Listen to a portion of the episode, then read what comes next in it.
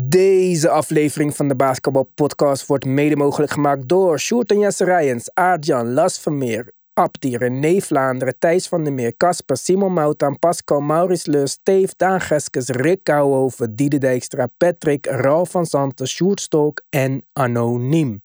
Speciale shout-out naar onze groots. Robert Huiltjes, Yannick Tjongajong, Wesley Lenting, Tarun en Yannick, Samet Kasic, Myron en Joey Dallas. We zijn natuurlijk op Apple Podcasts. We zijn op Spotify, we zijn op YouTube, op TikTok, maar we zijn ook op Petje Af. Extra podcast, Tim Talk, toegang tot de groupchat en meer. Join the family, support the movement. Let's go.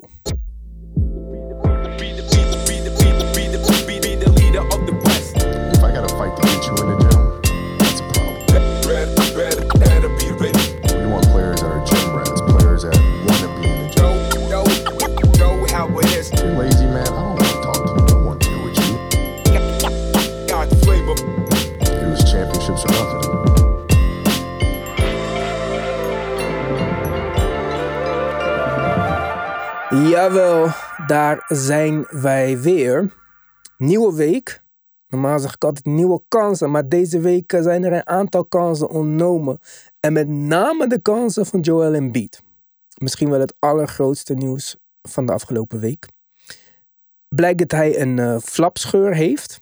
Klinkt gek, maar er is een stukje van zijn meniscus een beetje op reis gegaan in zijn knie naar een ander gedeelte.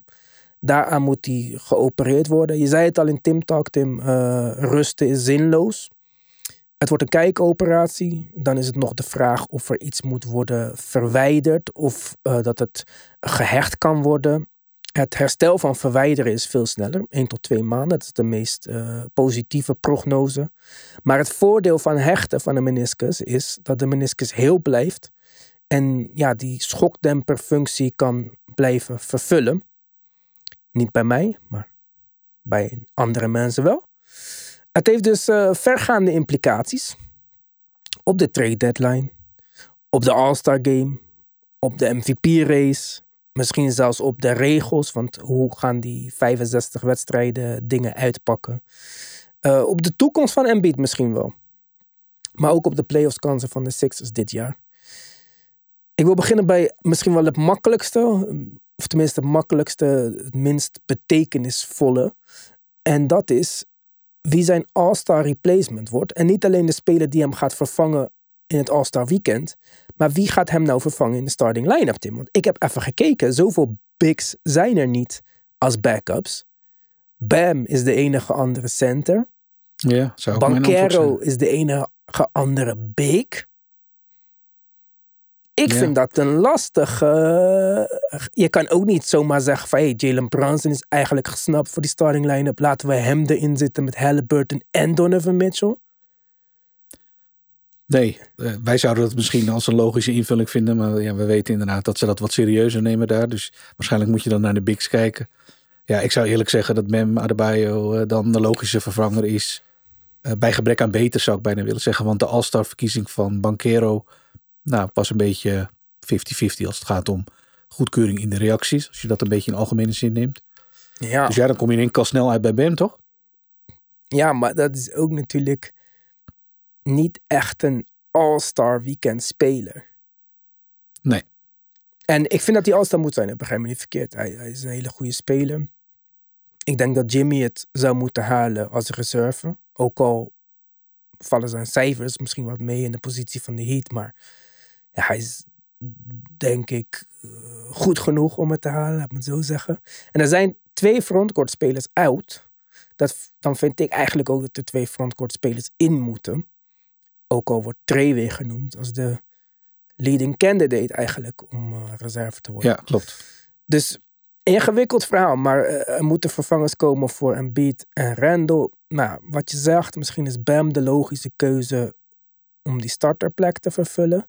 Maar wie is dan de, de logische keuze voor jou om de ja, reserveplek in te nemen? Ervan uitgaande dat we daar dan een frontcourt speler voor moeten kiezen, bedoel je? Ja, dat eh, mag je zelf invullen, vind ik. Ik vind dat dus wel, ik vind dat wel, zeg maar. Want we mogen in elk stemproces op frontcourt en backcourt spelers stemmen. En dan is er iemand out en dan pushen we nog een guard. Nee. Nee, dat is waar. Aan de andere kant, eh, in, bij de reserves hebben we natuurlijk back- en frontcourt, maar ook wildcards. Dus ja, er is sowieso al een soort van ruimte ingepast voor vrije invulling, als we het zo mogen zeggen. Dus als je naar het Hmm. totale rooster kijkt, zijn daar al twee plekken eh, die de noemer wildcard meekrijgen. Ja. Ik zou het moeilijk vinden, maar dat, is, dat kan ik niet, misschien niet heel sterk beargumenteren. Ik zou het moeilijk vinden om aan Trey voorbij te gaan. Puur als je kijkt naar ja, zijn stats zijn zo nou ja, all-star-like, overweldigend. Als je dat afzet tegen de rest van de genoemde kandidaten. Dat ik zoiets heb van ja, in alle redelijkheid. Je kan vinden van Trey wat je vindt. En vinden van de situatie van de Hawks wat je vindt. Deze man hoort natuurlijk wel gewoon eh, met de manier waarop hij speelt. In dat groepje thuis wat mij betreft. Dus als er dan een mogelijkheid zich aandient zoals nu. Ik zou bijna willen zeggen, zorg er alsjeblieft voor dat Trey gewoon eh, alsnog een uitnodiging krijgt. Ja, ik ben het daar dus niet mee eens. Ik vind dat de spelers die oud zijn moeten worden vervangen door mensen van dezelfde positie. En dat brengt mij bij eh, Jimmy Butler. En eh, zullen alle Trey-fans zeggen, maar die doet het helemaal niet goed. Ja, dat is wat het is. En Kristaps Porzingis. Ja. Ik vond sowieso dat hij All-Star had moeten zijn boven Jalen Brown. Dat vind ik dus de grootste niet-All-Star bij de selectie. En eh, hij is een big. Dus eh, ja, dat eh, komt even mooi uit eh, voor mij dan. Ja, eens. Ja, als het een big zou moeten zijn, had ik ook Porzingis gezegd. Ja. Dus dat. Ehm, maar we gaan het zien. Dat zal vast een deze dagen, of als wij mazzel hebben, precies tijdens dat ik deze uitzending aan het afmaken ben, online komen.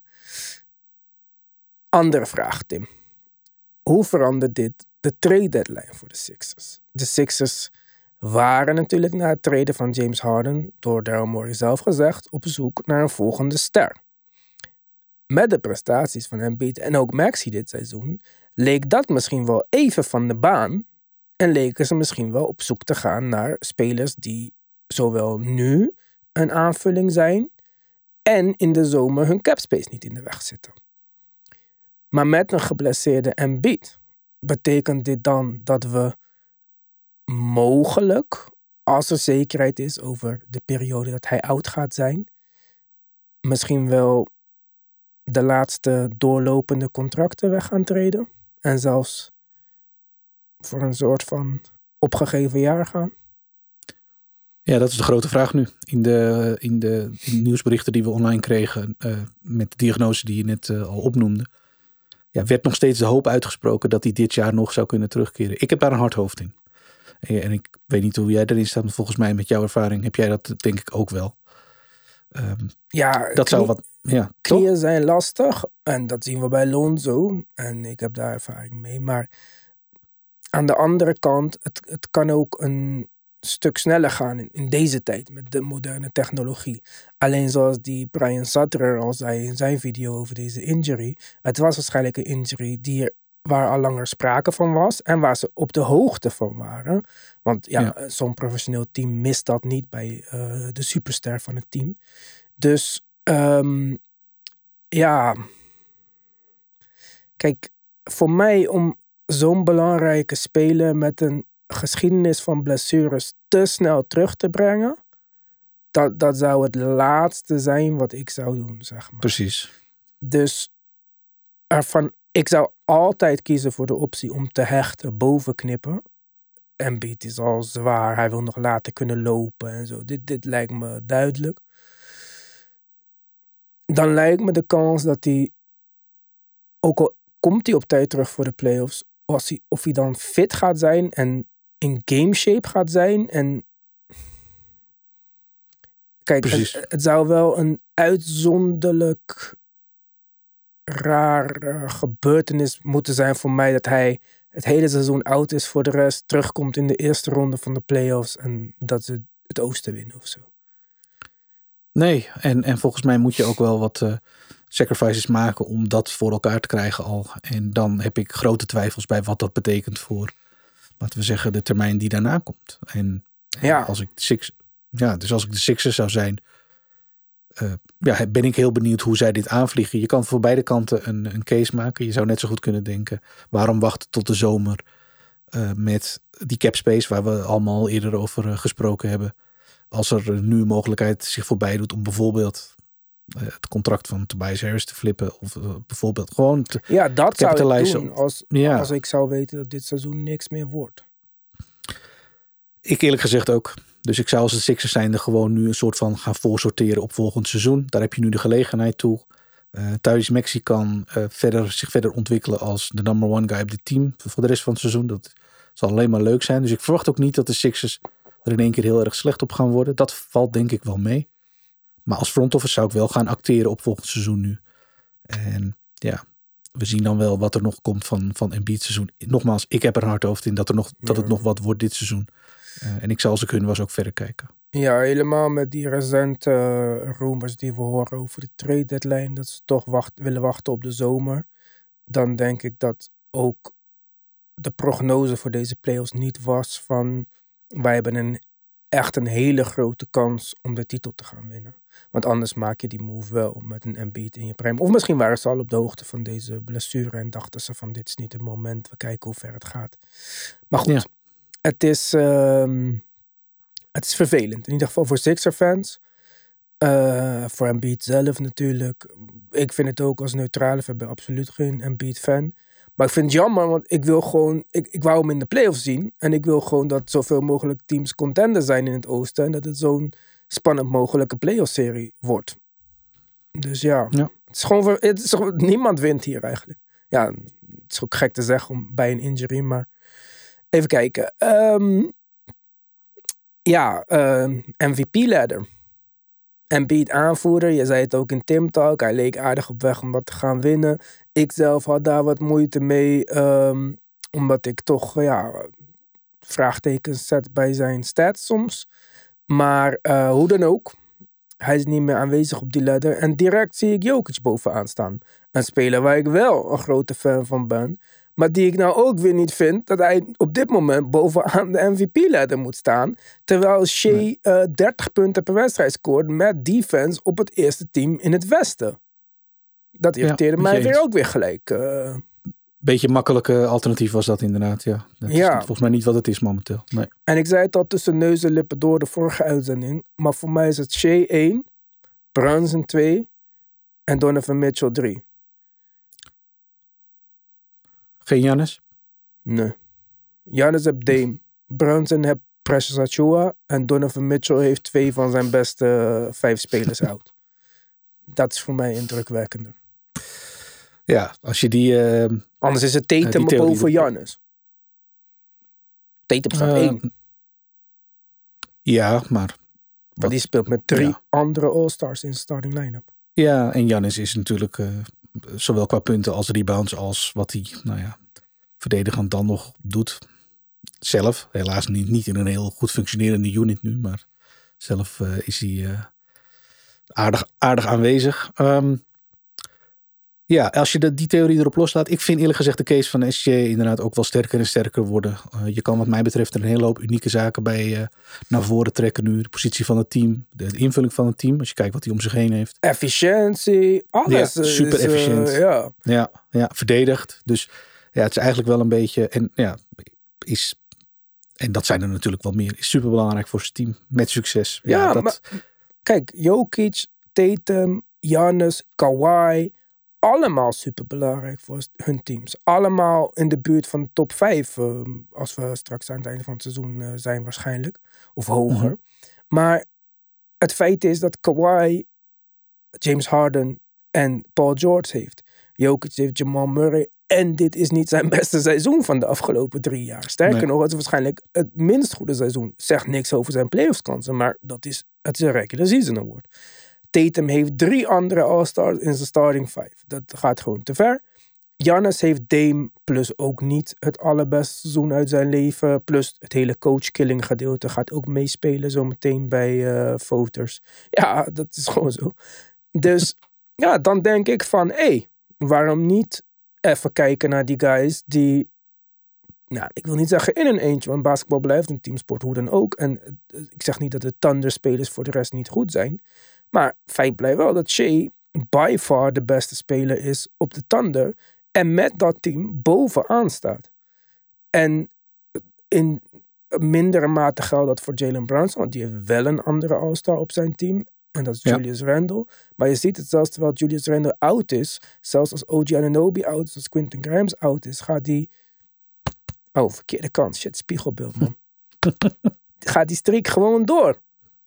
En ehm, tot de, de Lakers dan. eh, die eh, maakt er een einde aan. Maar 30 double teams in een wedstrijd. Dat geeft wel Ja. aan hoe in ieder geval de Lakers dan over Jalen Brunson denken. En Donovan Mitchell, ik mag hem niet. Ik denk niet dat hij iets gaat... eh, ik mag hem niet, waarom zeg ik dat eigenlijk? Hij gaat niks bereiken in de playoffs, helaas, sorry. Maar doet het aardig. En ook zonder grote hulp. Dus, die mensen zouden voor mij 1, 2, 3 zijn. En het gaat om most valuable player. Niet om beste speler in de NBA of zo. Daar zijn, komen ze allemaal niet voor in aanmerking. Nee, hoewel die eh, lijn soms wel eens wordt doorgetrokken. Want eh, Ja. de defaultkeuze van de MVP is toch altijd de best, beste speler op het beste team geweest. Dus, Ja, en dat is echt eh, jammer. Ik zeg het al jaren. Je hebt een defensive player of the year. Kies ook een offensive player of the year. En dan de most valuable player. Ja. Dan had Harden eh, most valuable player of eh, offensive player of the year gewonnen. En iemand anders de most valuable player. En nogmaals, ehm, ik vind het een, een belangrijk en misschien wel het belangrijkste argument als je zegt van alle kandidaten die we, nu, die we nu genoemd hebben, die je ook voorbij ziet, komen. ik noemde net al een Janis, we kunnen een Jokic noemen, we kunnen een, nou ja, roep het maar. SGA is degene die zonder All-Stars om zich heen, of zelfs All-Star caliber players, als we eh, spelers meerekenen van wie we weten dat ze All-Star kunnen zijn, maar dat misschien niet per definitie dit jaar eh, zijn te geworden toevallig. Ja, jij zei degene- Jalen Williams uh, All-Star uh, zeker. Future All-Star, toekomst. 100%. Ik ja. weet het niet eens of Ja. het zo 100% is. Ja, voor mij is dat, is dat een gegeven bijna. Alleen het is een kwestie van tijd en het is, het is nog niet zo ver. Ehm, en dat geldt in feite voor dat hele team natuurlijk. Het is een team wat ver boven verwachting presteert. En dat geeft wel aan dat ja, Shea, doet dit dus met een, ja, een stel jonge jongens om zich heen. Die, die echt geen profiel All-Star hebben nu nog. Dus Ja. ja, dan zou je bijna zeggen, joh, wat, wat kun je daar nog tegen inbrengen eh, dat knapper of belangrijker is als het gaat over een most valuable player. Ja, dus ehm, ja, ik, ik vind het gek, nogmaals. Maar goed, het, het zal aan mij liggen. Het brengt ons bij het volgende, de volgende complicatie misschien wel. De 65 wedstrijdenregel. Veel besproken. Sommige mensen vinden het onzin, zoals Tyrese Halliburton. Charles Barkley zei, ik had er 70 van gemaakt. Ga maar fucking spelen. Ja, in iets andere woorden, maar eh, dat is wat het is. En meneer eh, King James, LeBron, de GOAT, ehm, had er wat over te zeggen. Ten eerste zei hij, waar zijn alle media outlets, tv-personalities en la la la. Eh, hot takes die allemaal zoveel te zeggen hadden toen Joel Embiid die wedstrijd aan het missen was. Ehm, terwijl hij wist waar hij mee aan het dealen was. En daarna zei hij nog, en nu is hij out met een injury eh, eh, door jullie. Eh, niet één persoon is teruggegaan op wat hij heeft gezegd op zijn, hun tv-uitzendingen of in hun dumbass podcast. Jij bent dumbass. Maar in ieder geval, apologize to that man. No accountability. Kijk, het is allemaal leuk en aardig als Embiid niet zelf had gezegd. De goal is om klaar te zijn voor de playoffs. Als ik niet kan voldoen aan die 65 wedstrijden criteria, maakt het niet uit. Zolang ik maar klaar ben om dominant te zijn in april. Dat is alles waar ik om geef. Directe quote van Joel Embiid. Dus, ga nou niet zeggen dat hij dit heeft gedaan onder de druk van de media. Onder de... Nee. Hij zei dit zelf. Het was niet zo. Hij heeft gelogen in januari. Maar dat geeft niet. Maar, Nou onder, onder zijn eigen druk eh, waarschijnlijk ook. En in afstemming met de medical staff. Moet je ook niet vergeten. Het is niet alsof Ook, je hier iemand zijn eigen beslissing neemt. iemand van zijn kaliber heeft wel veel meer te zeggen over wat hij wil doen dan, ehm, laten we zeggen, de, de, de, de, de, de, de, eh, Frans Wagner of zo. Klopt. Als Embiid zegt, ik ga spelen, ik ga, dan moeten ze er een beetje rekening mee houden. Dan vraagt ze aan de medical staff, hoe groot is die kans dat het afscheurt en eh, inderdaad eh, aan de wandel gaat? Ja, 30% Nou, is een reasonable chance. Eh. En dan komen we daarop uit. Maar dat brengt ons bij die 65 wedstrijdregel. Kijk, zelfs zonder dat het een officiële regel is, ehm, denk ik dat bij de MVP Award sowieso altijd gekeken wordt naar hoeveel wedstrijden er gespeeld is. En de aantal wedstrijden wat hij nu gespeeld heeft of gaat spelen, was sowieso nooit genoeg geweest, realistisch gezien, om MVP te worden. Twee keer op rij ook nog. Back-to-back, nog moeilijker om te winnen. Dus dat vind ik een beetje een, uh, een mood point. En ook qua All-NBA, ja, nu dat hij geblesseerd is, ja, komt hij sowieso niet in de buurt van deze wedstrijden. 65 Nee. wedstrijden regel of niet.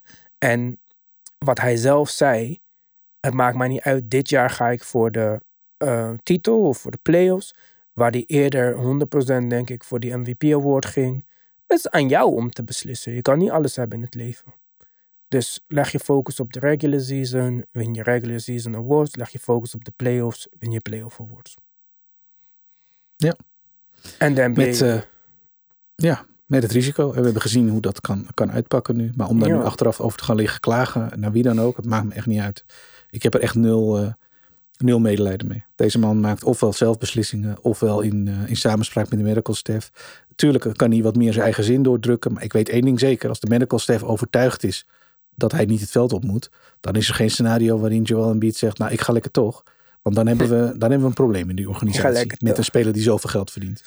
ja, nee. Dus ik, denk dat het iets, iets dichter naar elkaar toe kruipt. En ik denk dat er, iets, eh, dat er wel iets meer samenspraak is dan, dan dit. En dan is het dus ook, ja goed, eh, gedeelde smart is halve smart. Dan is het eh, als Sixers organisatie, ja, we hebben voor deze strategie gekozen. En dat ontploft nu in ons gezicht. Dit was het seizoen. En hopelijk heeft het verder niet te veel consequenties voor de verdere prime van Embiid. Want daar kun je natuurlijk ook twijfels over hebben.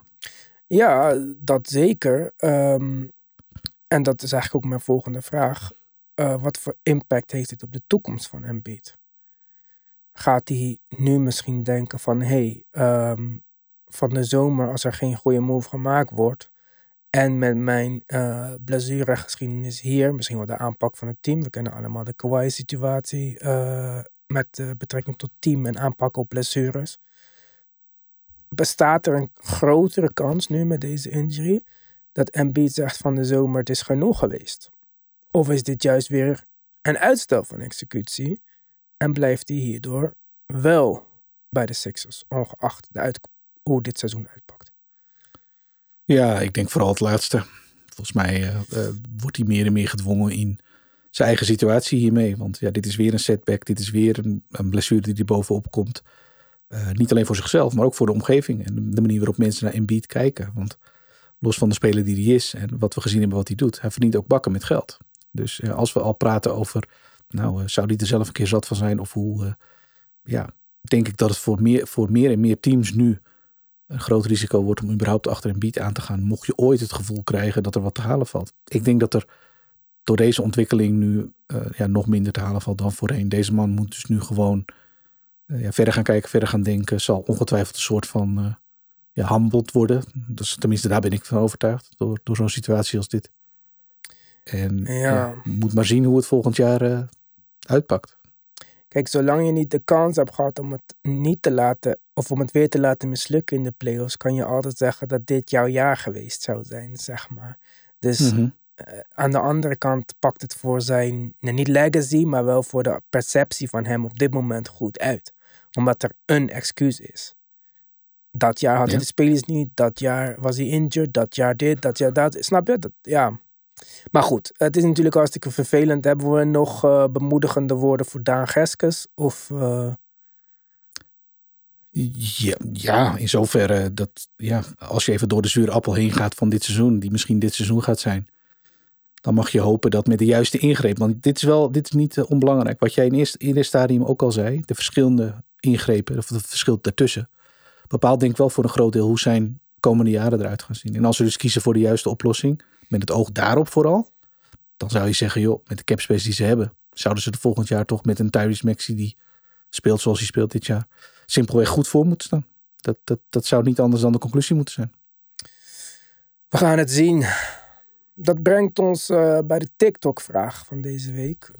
Overstroming van TikTok-vragen, maar wel leuk. Zeker. We beginnen met uh, Stijn. Mannen, wat vinden jullie van alle mensen die over jullie mening vragen over de meest random spelers? Ja, nou eigenlijk best wel leuk, Stijn. Want uh, soms zijn er spelers of onderwerpen, situaties waar wij niet 1, 2, 3 over praten of zelfs niet 1, 2, 3 over nadenken. En aan de hand van deze vragen um, kunnen we het daar toch over hebben.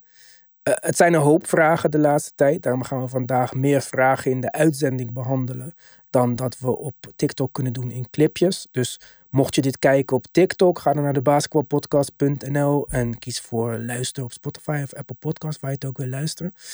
En uh, vergeet trouwens ook niet te subscriben natuurlijk op ons YouTube kanaal. Want aanstaande donderdag gaan wij live met de Trade Deadline Special. En dat is ook elk jaar weer een uh, speciaal feest.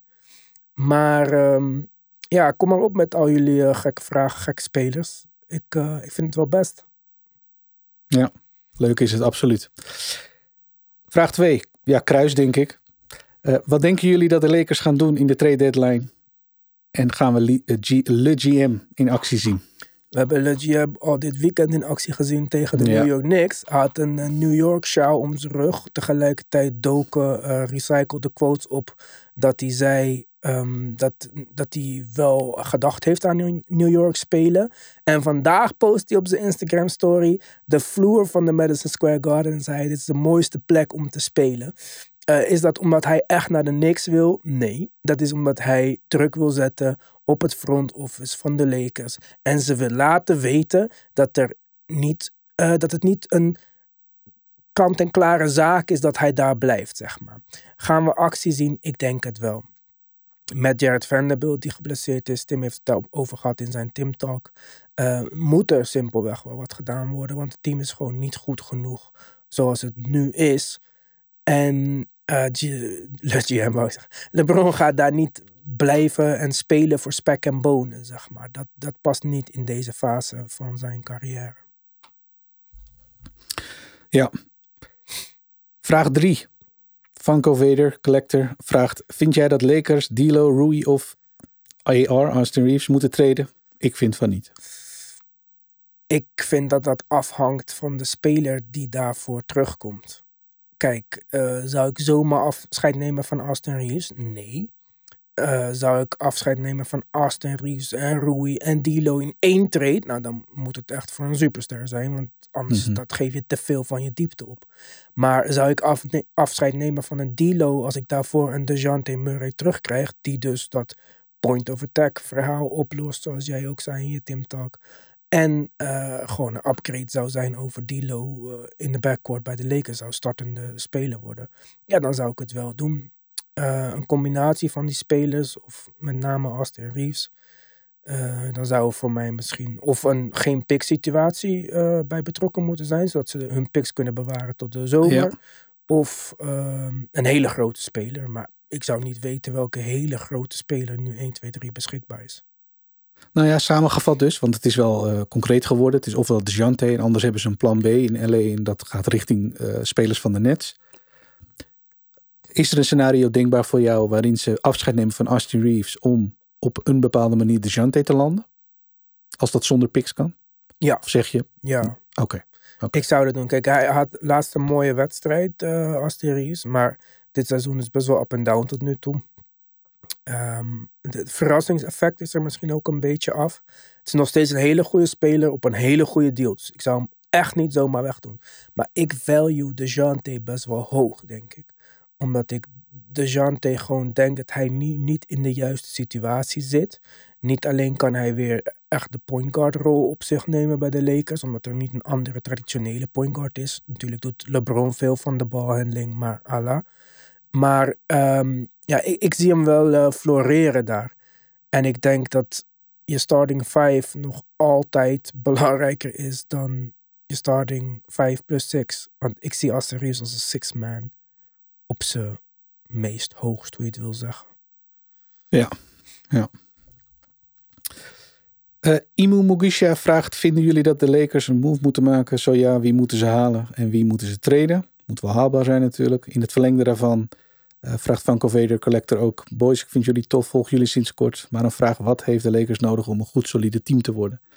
Nou ja, Ja, hebben we net al een beetje gezegd. Het is de Jante. Ik vind die Nets-players waar jij, wat jij zei niet interessant. Oké. Ik denk, ik denk dat LeBron daar niet meer. Kijk, LeBron is. eh, we kennen de oude gezegde. De paraphrasing Jay-Z. Hij is niet een system player. Hij is het system player. En eh, daar is hij niet meer, denk ik, goed genoeg voor. Om dat met spelers als Dorian Finney-Smith te doen. Er moet wel echt wat bij. En ehm DeJounte, is dat genoeg om contenders eh, van de Lakers te maken? Betwijfel ik ook, maar het wordt in ieder geval een veel beter team. Plus het is een jonge speler op een goed contract. Dat zelfs als er iets gaat gebeuren met LeBron deze zomer, hou je nog een DeJounte en een AD over. Dat is ook weer genoeg om omheen te bouwen. En mocht dat dan zijn gebeurd zonder picks op te geven, heb je nog picks om van de zomer een andere grote trade te maken. Dus ehm ja, DeJounte, DeJounte, DeJounte is het antwoord op eh, alle vragen. Ik zou Ja. niet weten wie anders. Of, er- of er moet iets zijn. Alex Caruso? Nee, nee ja, dat, dat vind ik. eh, kijk, dat, Alex Caruso naar Denver. Wauw. Alex Caruso naar eh, de Bucks. Wauw. Maar Alex Caruso naar de Lakers is niet genoeg. Nee. Kijk, DeMar DeRozan naar de Lakers. Als het voor niks is, oké, leuk. Maar niet voor een pick. En eigenlijk ook niet voor Dilo. Want Dilo 18 miljoen per jaar. Of de Rozen aflopend contract. 40 jaar oud.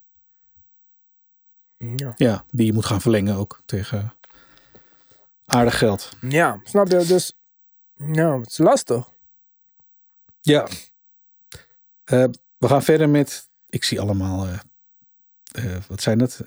Raketjes. In beeld. Raketjes, raketjes en Zizo. Yo boys, groot fan van de podcast. Vinden jullie ook dat Alperen Schengen een All-Star spot hard verdient? Ja, iets soortgelijks eh, zei die eh Zesso. Maar ehm verdient, vind ik dat hij het verdient? Ik vind dat hij het verdient. Omdat ik hem een hele leuke en hele goede speler vind. Is er veel concurrentie in het frontcourt in het westen? Jawel. Gaat hij ooit nog All-Star worden? Jazeker. Want dit is pas zijn derde jaar. De jongen is 21 en 200 nog wat dagen heb ik vandaag opgezocht. Nou, eh, dan doet hij het aardig. En dat is echt een understatement. Dit jaar heeft hij veel stemmen gehad, denk ik, uit Turkije. Want de fanvotes was hij weer wel wat hoger in. Geef hem een paar jaar. Deze jongen is perennial All-Star zonder eh, twijfel. Ja, Dat denk ik. dat denk ik inderdaad ook. Ja, zeker als de, de Rockets verder stijgen zoals nu de verwachting is. Als je ziet hoe eh, het nu al verbeterd is en waarschijnlijk ook nog gaat verbeteren. Ja, Ja, het kijk. wordt een lock, All-Star lock. En dit jaar zou Sabonis nog boven hem zijn, wat mij betreft. Ja, Sabonis is natuurlijk wel een van de ja, aangenomen snaps. Ja, Ja, in het En- westen samen met eh, Fox. ja, en die staan hoger dan hem. Dus. Ja. Maar, Het is, ah, wachten op, het is wachten op Rockets team succes, want dan kun je niet meer om hem heen. Ja, maar sowieso ook al zijn ze niet, ook al blijven ze op dit level van succes, wat ik me bijna niet kan voorstellen, want ze barsten echt van het talent. Maar Mhm. hij, is, hij is 21. En hij is Ja. nu al zo goed. Hij, en hij is niet zeg maar zo goed dat je denkt, oh, dit was een outlier jaar. Nee, hij is gewoon building. En dat, Ja. dat, hij wordt alleen maar beter. Hij gaat nog wat sterker worden. Gaat defensively wat beter worden onder Ime. En Ja, zeker.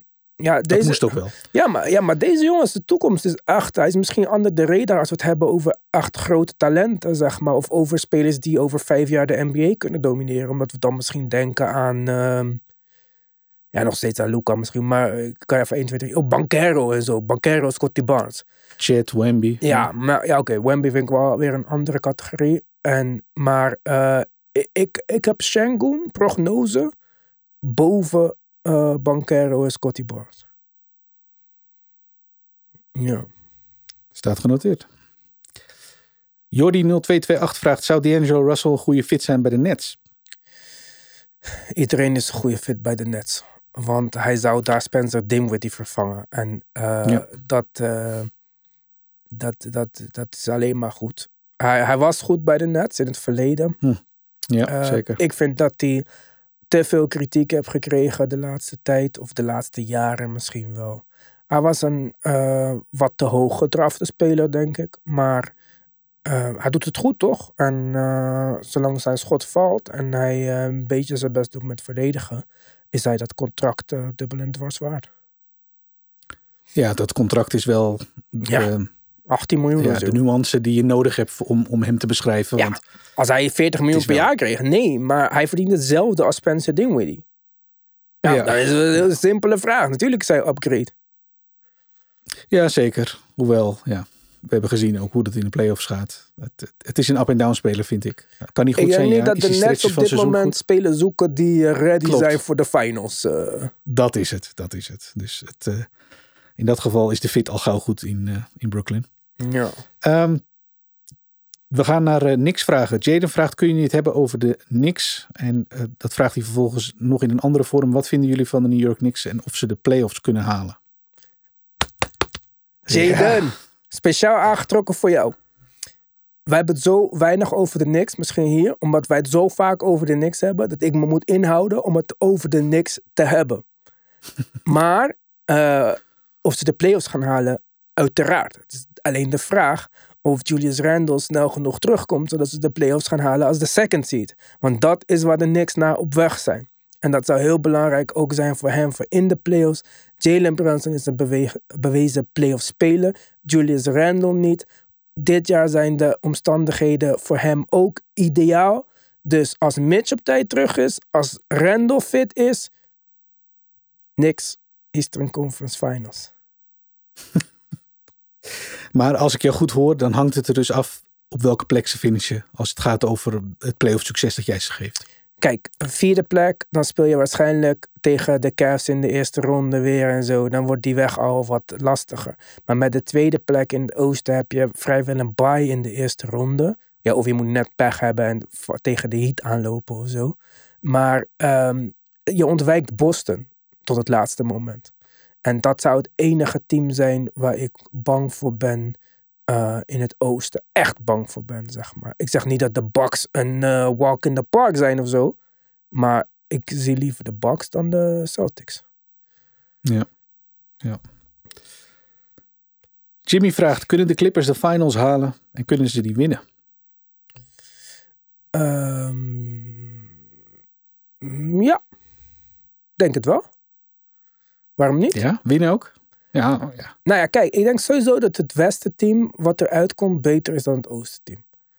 Omdat ik gewoon denk dat als Denver het op tijd genoeg bij elkaar krijgt. eh, bij Denver is de bank de vraag, niet de starting line-up of zo. Die starting line-up is bewezen, kampioen. Maar ze hebben gewoon niet echt veel van de bank op dit moment. Eh, bij de Clippers begint het net te draaien. Kawhi is een zekerheid als het gaat om performen in de playoffs. Paul George en James Harden niet. James Harden heeft dit jaar wel de ideale ramp-up naar de playoffs toe. Waar hij normaal gesproken vanaf dag 1 van het seizoen een team moet dragen. En hè, om zijn stats geeft en weet ik veel allemaal wat. ehm, eigenlijk eh, uitgebrand is eh, als we bij de playoffs aankomen. Heeft hij dit jaar een beetje vrij gehad. Langzaam eh, ramp-up. En gaat hij precies op tijd voor de playoffs in peak Harden vorm komen. En hij is nu de derde beste speler op het team. Ja, als Paul George één keer de strippers kan laten en weet ik veel wat hij allemaal doet in zijn vrije tijd, dan kan die misschien ook een keertje playoff P eh, worden, echt. En eh, dan staat ze niks in de weg, behalve slechte centerrotatie. En, eh, maar komt allemaal goed.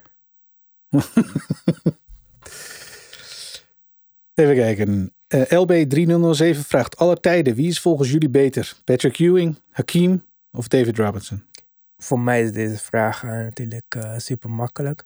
En nee, dat komt niet omdat ik hier met de niks iets aan zit. Ja, voor mij is het Hakim, eh, Tim. Eh, dit is, eh, ik weet niet hoe het met jou zit. Ja, Hakim. Ja, spreekt voor zich. Ja, voor mij is wat mij betreft. is Hakim niet alleen boven deze mensen, het is Hakim top 5 voor mij. Dus ja, het is mijn tweede favoriete speler. Alle tijden, denk ik. En ik, mijn top Ja. 5 is gebaseerd op spelers die ik daadwerkelijk heb gezien. Dus ik tel pas vanaf de jaren 90, zeg maar. Het is leuk, Bill Russell en Karim Abdul-Jabbar en ehm, al die mensen. Maar ik, ik heb ze niet meegemaakt. Dus dan moet ik ze gaan ranken op basis van verhalen, zeg maar. Maar terug naar Hakim. Waarom Hakim boven Ewing en David Robinson? Nou, boven Ewing eh, ringen, dus die valt af. En ehm, boven David Robinson. Ja, David Robinson was ook uh, supergoed. Ehm, ik denk dat Hakim echt duidelijk de beste speler was op het team toen ze de titels wonnen. David Robinson niet. En nou ja, op de randje van. Maar Tim Duncan was uh, daar. Ja, ja. Was nodig. Ja. maar Hakim, jongen, alles gewoon. Offense, defense, uh, pionier in de post. Uh, van Dwight Howard tot Kobe hebben onder hem gestudeerd. En dan bedoel ik niet naar zijn beelden gekeken, maar daadwerkelijk afgereisd om hen te ontmoeten. En om die moves te drillen totdat ze erin zaten. Dream Shake is een van de mooiste bewegingen die ik ooit in basketbal heb gezien voor mij nog mooier dan een sham guard of een uh, behind the back pass of whatever je kan verzinnen als we het over legendarische moves hebben. Ja, hij is bijna een beetje mythisch of zo. Kwam uit Afrika, op late tijd begonnen met basketbal. Zou ze benen van voetbal hebben. Toen hij in Amerika kwam, hij was gescout door iemand, kwam hij bij de college aan. Hij had gezegd, ja, hij is echt een seven-footer misschien is hij net 7 foot. En die college guy dacht, als hij 6'10 is, dan, dan zit het goed voor ons. Dan, want die man overdrijft altijd. Kwam je aan en was het echt een 7 foot. Volgens mij is hij iets kleiner dan 7 foot, maar 7 foot met schoenen aan, zeg maar. En ja, nogmaals, zijn beweging en zijn fluidity, zijn intelligentie om te anticiperen op de volgende move van de verdediger waren ver zijn tijd vooruit. Het, het, is echt een beetje alsof hij op een 3D-level zat, terwijl de rest nog in 2D keek. En uh, koppel dat aan zijn defense. Average de vier blocks of zo uh, in seizoenen, volgens mij ook in de playoffs. Uh, en koppel dat aan zijn leiderschap. Uh, er niet voor terug om iemand de klap te geven. Maar gelijkertijd genoot hij ook het respect van zijn teamgenoten. En had gewoon dat killer instinct wat echte kampioenen hebben. Was not goofing around. Heb Shaq vernietigd in de playoffs, uh, werkelijk waar. En uh, was het niet voor Michael Jordan in de jaren negentig, denk ik dat hij nog veel meer titels had. Ja. ja, dat geldt voor die andere twee jongens ook. Tenminste, met name mm. Ewing. Ewing kwam heel dichtbij toen. Ja, Ewing kwam uit het oosten, maar Ewing had het altijd uh, op moeten nemen tegen Olajuwon. En Olajuwon kilde al deze mensen in één op één situatie. Ja, er was geen betere center. Ah, toen Olajuwon zijn prime, was er geen betere center uh, in de NBA. Nee, en dat zegt wat, want het was een era vol hele, hele, hele goede centers. Ja. Dus ik denk, als je David Robinson in deze NBA zet nu, dan, dan uh, average die ook 30 punten, zeg maar. Ja, zeker. Ja, want de David Robinson die uiteindelijk de titels won met uh, de Spurs met name die, die tweede, want 99 was natuurlijk nog tot daar toe. Maar dan zag je al een andere David Robinson als, laten we zeggen, mid jaren 90. Toen hij inderdaad met zijn lengte in de rondte rende. Dat was, ja, dat was niet te geloven. Dat was hartstikke snel. Dus dat had zeker in deze NBA uh, ja, goed van pas gekomen. Ja. On the level sterk ook nog. Kijk, ja. nu kunnen Chat en Wemby spelen en zo. Maar je zag wat Embiid met Wemby deed. Ja, David Robinson was gewoon net zo groot en alleen maar spieren. Ja. Ja. Dus ja. Maar ja, Hakim, de dream. Als je kans hebt en je kan een uh, documentaire kijken over hem of zo. Gewoon iets wat leuk in elkaar zit. Dat je eventjes een uh, uurtje kan genieten. Dan, uh, ja. Ik heb wel een videoband van hem trouwens. Ja, ja, meer dan videobanden van MJ heb ik, heb ik dan weer niet. Dus. Ja, moet een dat keertje opzoeken. Dat is wel leuk om te kijken. Een keertje gaan we een watchparty houden of zo. Ja, zeker. Zeker de moeite waard. Even kijken, bij de volgende. Ja, ik weet niet wie hem gezeld heeft. Ik zie een. Uh... Lotushouding, Tim, is dat. Lotushouding, oké. ja. Denken jullie dat de City Thunder playoff contenders zijn? Nou, jullie hebben daar een andere mening over. Ik denk namelijk. Oh, playoff. Ja, ze gaan naar de playoffs, ja. Maar. Uh, ja, ja. no, Oké, okay, daar hebben we het nog hetzelfde. Maar over hoe ver ze komen, hebben wij een totaal andere mening. Ik denk namelijk helemaal niet. En uh, Tim uh, denkt dat ze contenders zijn. Ja, playoff contenders zeker. Nee, ja. maar ja, finals contenders, dat... denk jij. Zij kunnen diep in de playoffs komen. Uh, als dat gebeurt, ja, finals contender. Dat betekent dat ze uit het westen moeten komen. Die kans die zie ik nou dit seizoen ook weer niet heel groot zijn. Maar als je zegt, kunnen ze tweede ronde halen of in dit geval zelfs dan dus eh, doorstoten. Zeker met de seeding die ze nu hebben. Ze draaien, staan bovenaan. Dat gaat voor hun wel belangrijk zijn. Dan zeg ik ja, dit team kan het. Ik zie hen niet choken of veden in de playoffs. Daarvoor hebben ze al laten zien dat ze geen angst kennen. Dus, en ik vind dat ze een coach hebben die zich enorm goed kan aanpassen. Ja, ik denk niet dat zij het kunnen winnen. Dat, dat, dat, ik zou niet weten waarom. Voor zijn simpelweg te jong en te onervaren. Maar dat dit team eh, verder kan komen dan, dan je misschien in eerste instantie zou denken. Daar ben ik echt wel van overtuigd. Ja. Ja, kijk, ik zag ze gisteren tegen de Raptors, denk ik. Stonden ze 23 punten achter, maakten ze een comeback. Heel knap natuurlijk, overtime eh, comeback.